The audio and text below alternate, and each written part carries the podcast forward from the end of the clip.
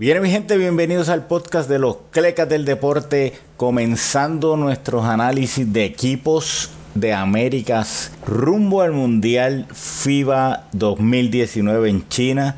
Y estamos comenzando con dos países vecinos, Puerto Rico y la República Dominicana, acompañados por el fiebrú más grande del baloncesto del equipo nacional de Puerto Rico, el Ramu. Saludos, Ramu. Saludos Paco, saludos a la audiencia y llegamos al mundial. Tanta espera, ¿verdad? Tanta ansiedad que nos trajo saber quién va, quién no va. Muchas incertidumbres que están siendo contestadas en estos días. Pero vamos a hablar de estos dos equipos. Háblanos en general del equipo de República Dominicana, Ramos. Bueno, Dominicana está llegando al mundial aparentemente con cierto desliz, ¿no? Edgar Sosa, parece que ha habido unos malos entendidos ahí en, en la dirección con él, ya salió del equipo, no cuenta con el Delgado, lamentablemente, ¿verdad? Bien doloroso que no cuenten con Carl Anthony Towns ni al Holford.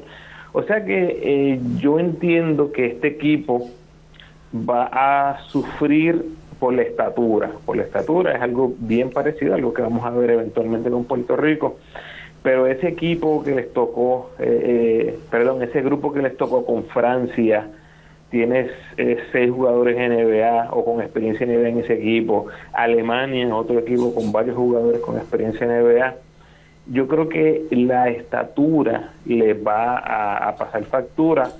No parece ser un equipo alto, eso obviamente no va a cambiar de aquí a que empiece el mundial, así que yo creo que esa va a ser la debilidad más, más grande que van a tener nuestros vecinos en ese primer grupo. Bueno, el equipo de Dominicana, su ofensiva, tiene, tienen dos anotadores deluxe, ¿verdad? Que dirían en, la posición de shooting guard, Víctor Liz y Rigoberto Mendoza. Pero fuera de ellos dos, el tiro a distancia eh, es un poquito pobre, ¿no? Tiraron 29% en las ventanas cualificatorias del área de 3, lo cual es bastante abajo del promedio. Y, realmente eh, es un equipo que para su estatura rebotea bastante bien, pero es diferente contra competencia europea como la, que la que nos vamos a enfrentar allá en el Mundial. Las claves del triunfo para República Dominicana, Ramón.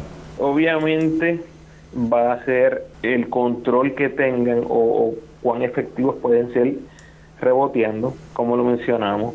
Si el triple no está ahí y tampoco tienes la estatura para dominar en la pintura, pues esto huele a, early exit en la primera ronda. Encima de eso, en la pintura vas a tener un, vas a tener un jugador como Jonathan Araujo con 23 añitos ha demostrado ser un jugador que tiene mucho talento, pero realmente está preparado para producir a este nivel, eh, yo creo que está un poquito difícil. Eulis y Eloy Vargas son los otros referentes en la pintura, un poquito undersized para lo que van a enfrentar, así que eh, está duro, Paco, este, está bien duro, tendrían que estar dulces, bien parece a Puerto Rico, dulces del triple, Víctor Liz y Rigoberto Mendoza y Sadiel Rojas que tengan un mundial eh, excelente y todavía, Paco, el sol de hoy, no sabemos con certeza qué está pasando con, los armadores en el equipo. Este, así que yo creo que es algo bien interesante estar pendiente. Antes de, de, de Paco, nota súper positiva, me encanta como, como Dominicana ha incluido al juvenil eh, John Montero destrozó, ha estado destrozando las categorías menores con Dominicana. El solo hecho de que esté presente ahí, un chamaquito con 16 añitos y que esté practicando con el equipo, yo creo que hay que aplaudir eh, en grande a lo que ha hecho esta gerencia. Yo, creo que ellos no van a poder cambiar su identidad tan rápido de, convertirse en un equipo élite de, tres puntos. Lo que sí ellos pueden hacer es aplicar presión defensiva. Ellos promediaron casi 10 robos de balón en las ventanas, lo que los llevó a, a casi 18 puntos por juego en fast break, ¿no? Así que tienen que correr, tienen que poner presión, lo que en paz descanse Fufi Santori le gustaba. el, juego rápido ¿no? de, la, de la carrera. Ellos tienen que implementar eso o, realmente a media cancha está un poquito difícil. Y fíjate, eh, tú mencionas que son eh, parecidos a Puerto Rico y en muchas categorías lo son, pero en esto de Fast Break eh, tienen eh, más de un 50% más puntos de fast break que Puerto Rico, que lo habíamos comentado anteriormente, no está corriendo como, como en otros años. Háblame ahora del equipo de Puerto Rico, Ramón. Bueno, Puerto Rico, eh, oye, hoy una notita interesante que hay que anotar, Puerto Rico y Dominicana fueron los últimos dos equipos que clasificaron el Mundial, o sea, tenemos que ser claros con eso, todo el mundo tenía su ticket ponchado, menos boricuas y dominicanos. Eh, pues mira, ¿qué te puedo decir? Eh, hasta el momento podemos hablar de dos áreas, administración y jugadores. ¿Por cuál quieres empezar? no, vamos a hablar del equipo, vamos a hablar del equipo. bien, los jugadores clave, en mis ojos, Paco, los jugadores que obviamente va a ser un trabajo en conjunto, pero los jugadores claves para mí son Gary Brown, Gian Clavel, Isaiah Piñeiro y Devon Collier. Gary me parece que sin duda alguna llega al, llega al Mundial como el armador de mejor calidad que tenemos, más saludable, más consistente ahora mismo. Ángel Rodríguez, eh, su salud es un signo de pregunta, hay que ver si logra, ¿verdad? Cuánto logra contribuir en el equipo, pero yo creo que Gary tiene un extra que quiere probarse en el escenario mundial, eh, que merece una oportunidad en una liga grande. Cómo luzca en este torneo obviamente en general, pero ese juego contra España podría abrirle muchas vueltas a Gary Brown. Hay que notar, ambos saludables, Eddie prefería empezar con Ángel y traer a Gary del banco. Eh, como, tú mencionas, Ángel viene de lesión, pero la preferencia del coach era, era empezar con Ángel.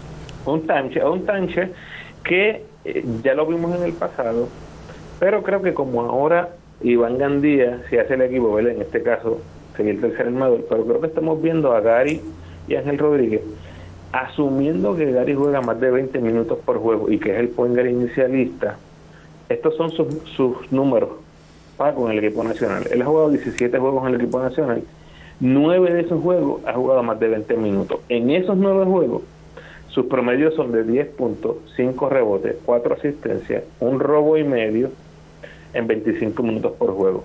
Pero, ojo, 18% en triples. En general, si él, nos, si él nos da una línea de 10 puntos, 5, 4, 1 y medio, y, ese, ese porcentaje en triple lo sube a 30, 35, 40, yo creo que vamos a estar bien con eso. Creo que va a ser eh, un, un mundial productivo para Gary, pero indudablemente ese porcentaje de triple, ese triple de nuestro point guard, tiene que estar presente en este torneo.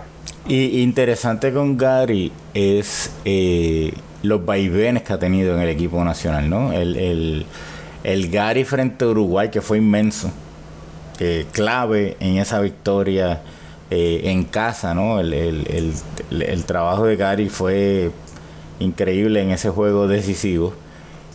El Gary que vimos en los centroamericanos no fue ese líder frente a una competencia menor en el clutch, eh, no, no, lo veíamos eh, tan en control, ¿no?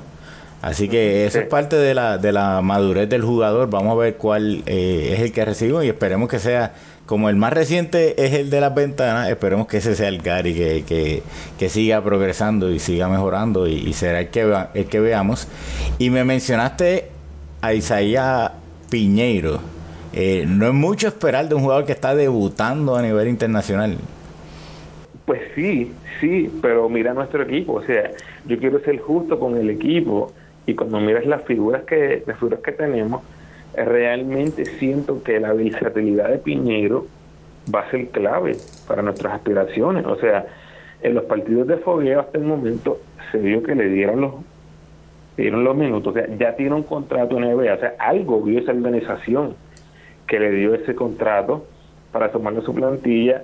Yo creo que nuestro mejor cuadro Paco, sea cual sea, porque ahora mismo la realidad es que no sabemos, pero nuestro mejor cuadro me parece que tiene que tener a Piñero. Y sé que es mucho pedir para un joven que acaba de salir de sus años en, la universidad.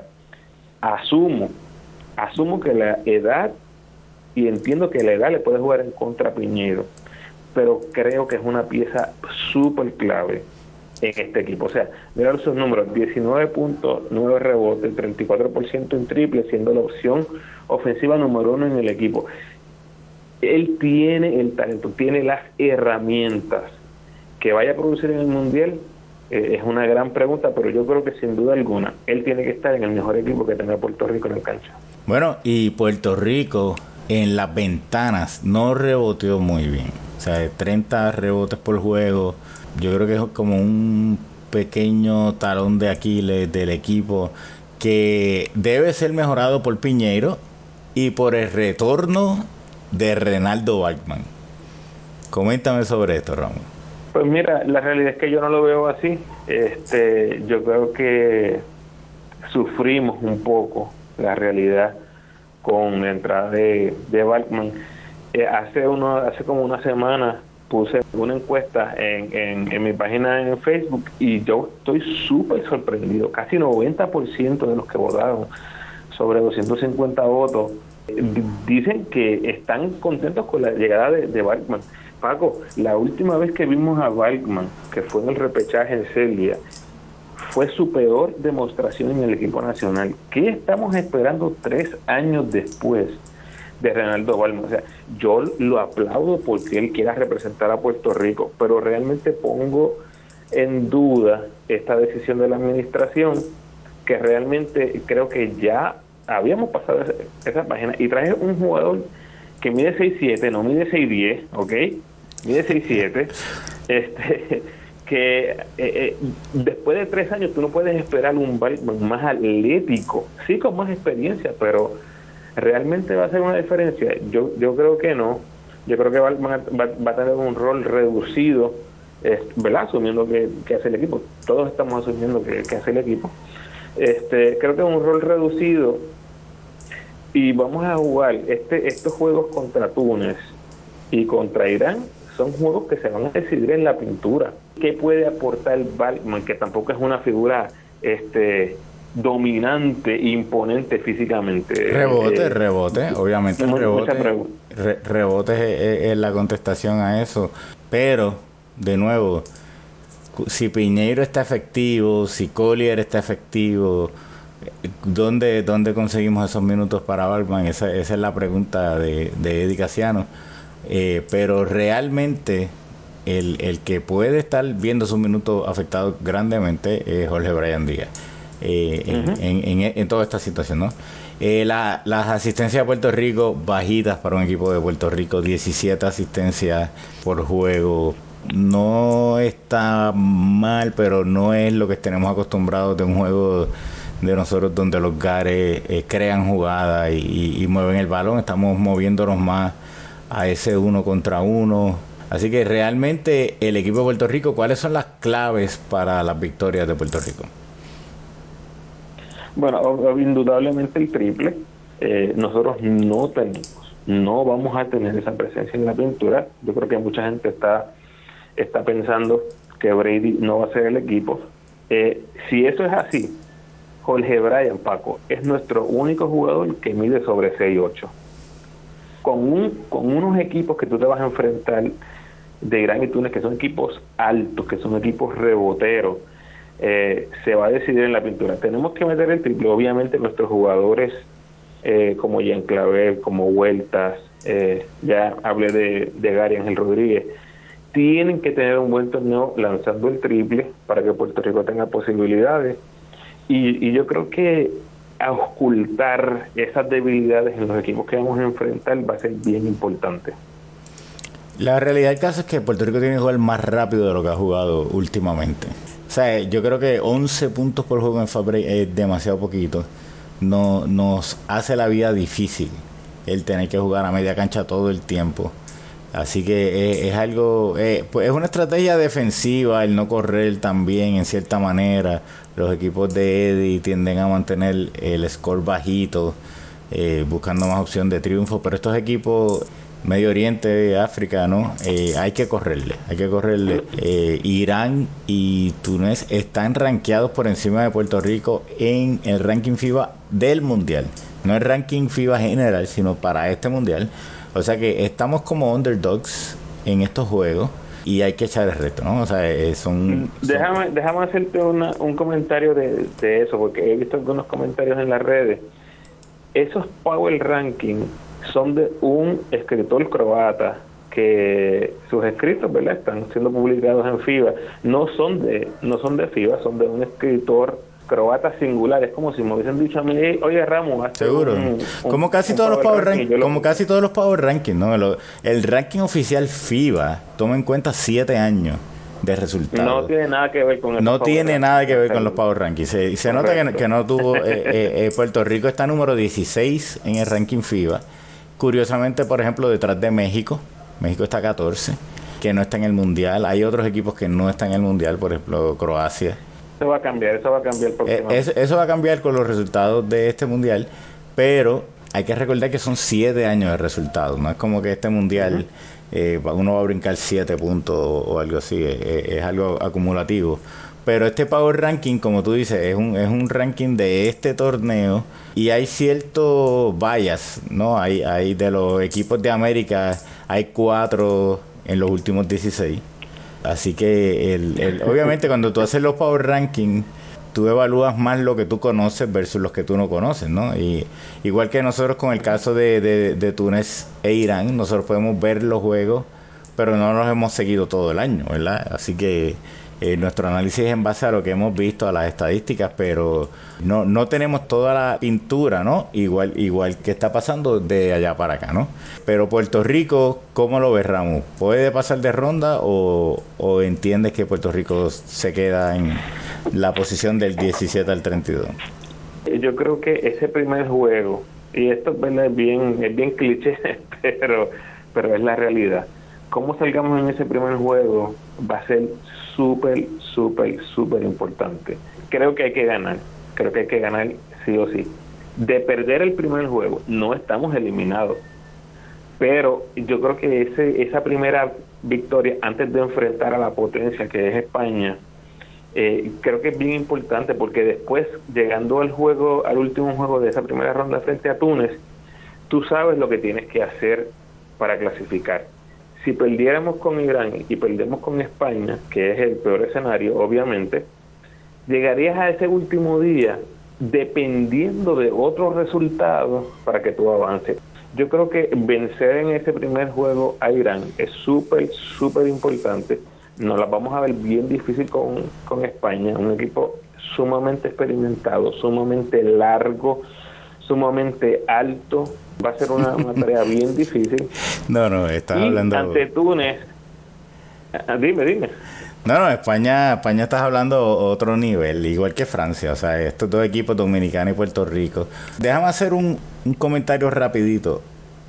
Los dos equipos, en una noche en particular, le pueden ganar a la mayoría de los equipos no a España, no a Francia, pero por ejemplo, Dominicana podría ganarle a Alemania en una noche dulce de, de Víctor Lee, Rigoberto, eh, que, que, se alineen los planetas en los rebotes.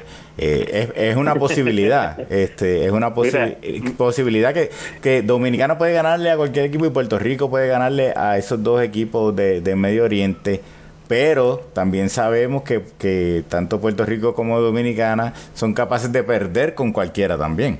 O sea, no, no olvidemos que Dominicana perdió con Bahamas en Dominicana.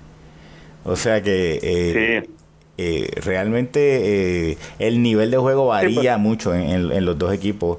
Y, y, y la fanaticada, más que nada, lo que quieren ver es a ambos equipos dando el máximo, dejándolo todo en la cancha y jugando bien. Eso, eso es lo más que la fanática espera. Nadie está esperando que ninguno de estos dos equipos gane el mundial. Así que es hacer la, mejor eh, representación del país posible.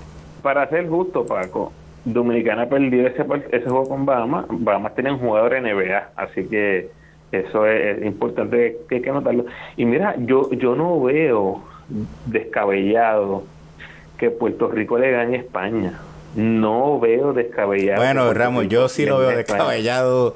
Este, completamente sin pelo, todo, o sea, descabellado. Sin... bueno, tú sabes que yo fui a ver el equipo recientemente.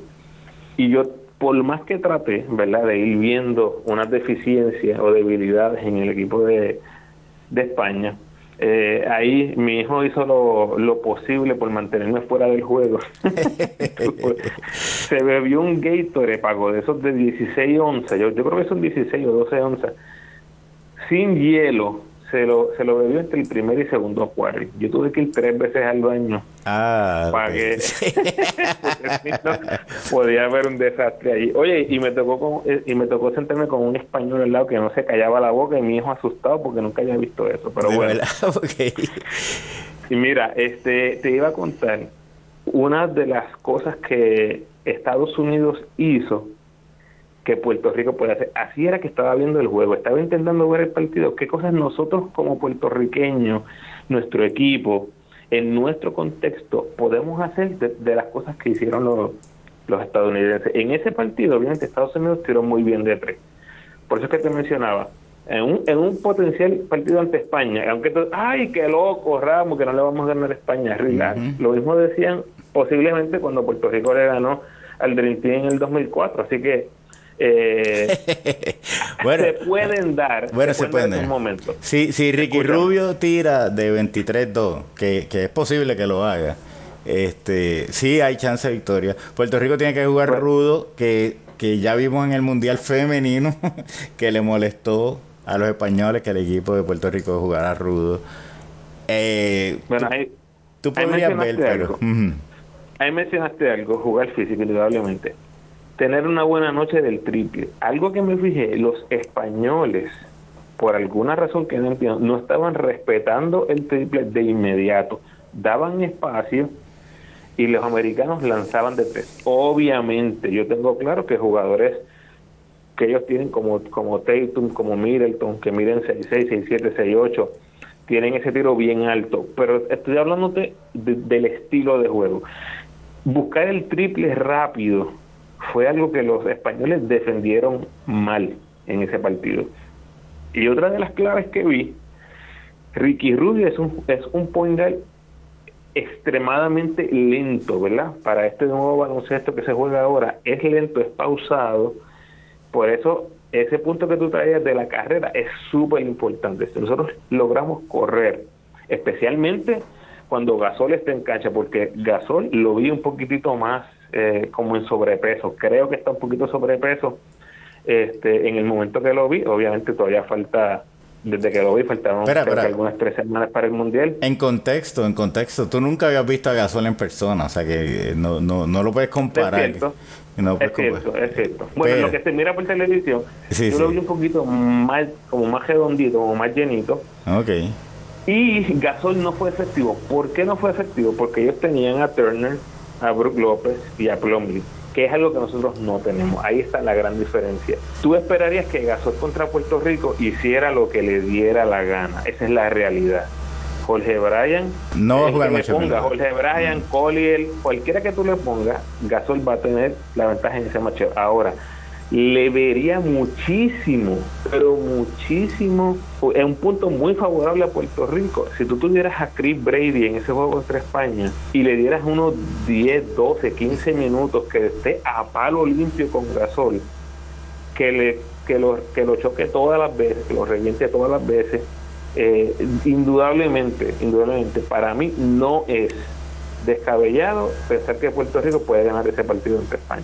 Bueno, no, no, yo no creo que Brady haga el equipo.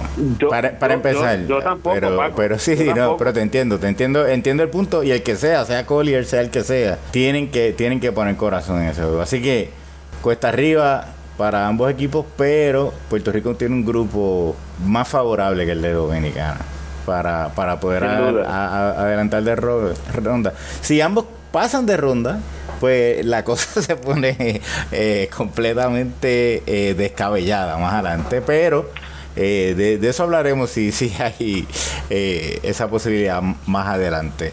Obviamente ese primer juego contra Irán, unas notas que quería dejarles saber de ese equipo hasta que nos vayamos, son un equipo alto, 44 rebotes por juego, Paco, cogieron en, las clasificatorias en Asia, pero bien débiles en el triple, bien débiles en el triple, pendiente de eso y débiles en el tiro libre. Tienen muchos jugadores, o tienen varios jugadores que van bastante el tiro libre y tienen un porcentaje bien bajo. Y los jugadores que más buscan el triple, los jugadores que más buscan el triple son de los peores en el equipo.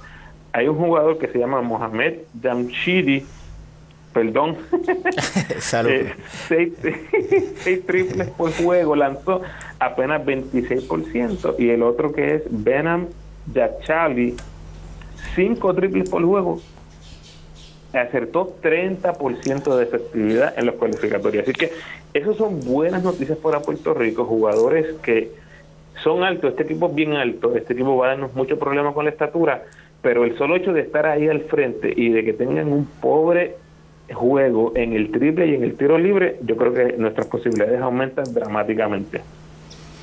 Bueno, vamos a esperar que, estos dos equipos den la batalla allí en, este mundial eh, y este es el comienzo de nuestra análisis de equipos de las Américas. Nuestro próximo análisis va a ser los equipos de Sudamérica, eh, Brasil, Argentina y Venezuela. Ramos, antes de irnos, Cleck Award, Tienes menos, menos de 100. menos de 100. Bueno, es, bueno, es que la verdad esto de lo de, de, de, traer a Batman me parece una movida cleca. Pero se lo voy a dar a, a Edgar Sosa. No sé qué habrá pasado. Edgar, me cogiste desprevenido. Edgar Sosa, la, la, las fuentes de Dominicana lo que hablan es que el coach entendía que él no estaba siguiendo las instrucciones, que no estaba el esfuerzo, que eh, obviamente al ser una estrella, el coach esperaba más de él, hay quien aplaudía la decisión porque el coach está imponiendo su plan de trabajo y hay quien criticaba la decisión porque los que se quedaban en el equipo jugaban menos que él, ¿no? La federación aparentemente lo respaldó. Hay que ver si ese es el, es el corte más sorpresivo, ¿no? Que, hemos visto.